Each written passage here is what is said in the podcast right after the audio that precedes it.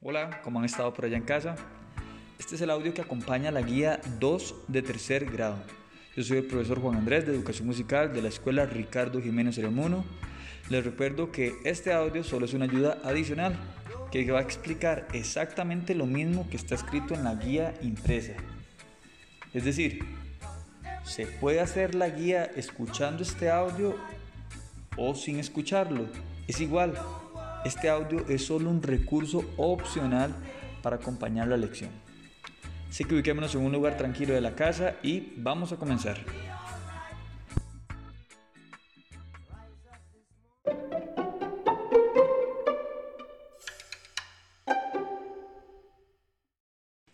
Actividad 1. Continuamos aprendiendo más de los elementos que construyen la música. La vez pasada hablamos del tempo musical. El tempo musical era la velocidad que tenían las canciones. Algunas eran lentas, otras medio rápido, medio lento, otras quizás muy rápidas. Hoy aprenderemos sobre los matices. Los matices. ¿Qué serán los matices? Tienen que ver con los cambios de volumen en las canciones. A veces las canciones suenan suavecito, suavecito, a veces un poquito más o menos, o a veces suenan fuertísimo. Hay que tener mucho cuidado en no confundir cada elemento. Una cosa es el tempo musical y otra cosa muy diferente van a ser los matices.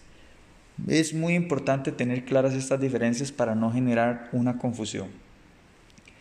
Después de entender muy bien qué son los matices, leemos toda la primera página de la guía y vamos a entender que hay tres matices que son los más famosos. Sus nombres están en italiano. Uno es piano, pero no es el piano que es el instrumento musical, no, no, no, no. Es que la palabra piano en italiano significa suave, quiere decir que son cosas de volumen suave. Después, el segundo matiz más famoso es mezzo forte. Oigan qué palabrilla en italiano, mezzo forte. Significa que el volumen es medio. Y el último matiz más famoso es forte, que significa que el volumen es muy fuerte. Los dibujitos que vienen ahí nos ayudan a entender un poco estos cambios de volumen. ¿Y pues para qué sirven? Nos sirven para mejorar las canciones. Puede generar más emoción o puede generar más suspenso y eso ayuda a que las canciones despierten muchas más emociones mientras las escuchamos. En esta actividad vas a notar tres sonidos que son uno, suaves, volumen medio o volumen fuerte. Para eso son las rayitas que vienen en la segunda página. Son sonidos de la vida cotidiana, puede ser desde eh, cuando se cae una cuchara hasta cuando pasa un avión por el cielo, etc. En la vida tenemos sonidos que son de diferentes matices. Vas a ponerte un momentito en tu casa ahí a escuchar con calma y me vas a notar sonidos suaves, medio fuertes y fuertes. Mucha suerte.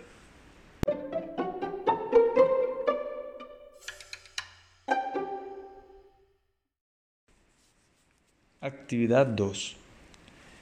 Al inicio se nos explica qué significan esas tres palabras en italiano. Una vez que lo entendemos, vamos a jugar a ser directores de orquesta. El director o la directora de orquesta es la persona que se para frente a todos los instrumentos musicales y con sus manos les va diciendo qué tan fuerte o qué tan suave deben tocar.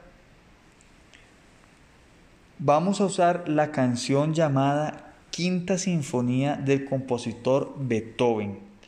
Es un audio que viene acompañado con esta guía. Si por alguna razón no tuviste acceso al audio, puedes buscarlo en YouTube. Lo buscas así, Quinta Sinfonía de Beethoven.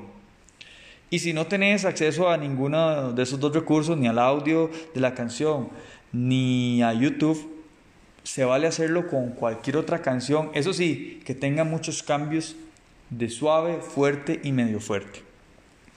Cuando la canción de Beethoven suena suavecito, vamos a bajar las manos casi hasta tocar el suelo.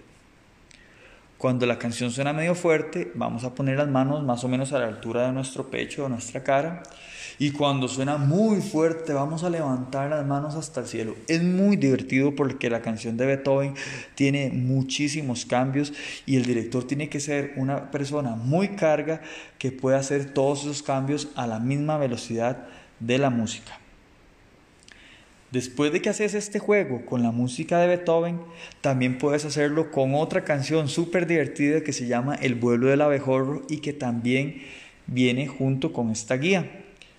La canción es del compositor Rimsky-Korsakov. Ese nombre es ruso. Entonces, igualmente, si no tenés acceso al audio, lo puedes buscar por YouTube. Y si no, búscate otra canción por ahí en radio que tenga muchos cambios de mm, volumen. Fuerte, medio fuerte y suave. El vuelo del abejorro es muy bonito porque a puros matices donde se sube y se baja el volumen, uno siente como que ese pequeño insecto se acerca o se aleja.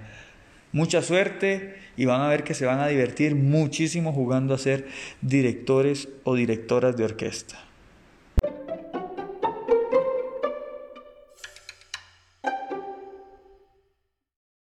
Actividad 3.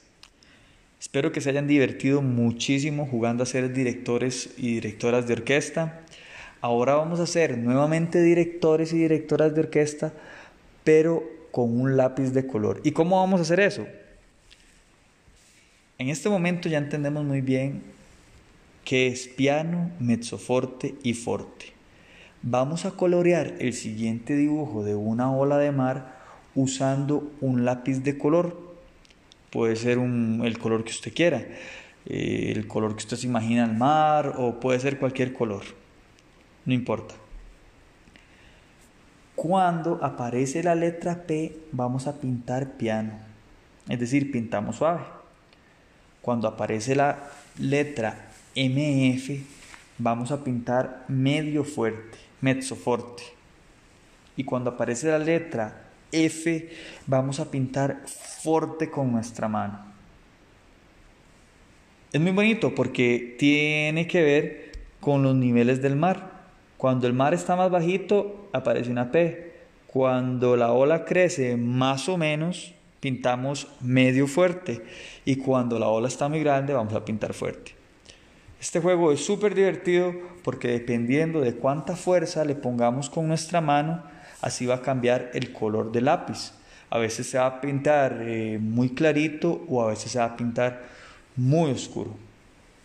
Buena suerte y espero que se diviertan coloreando estas olas de mar. Y eso es todo por esta guía.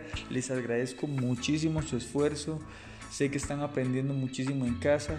Por favor, respondan la autoevaluación con mucha honestidad.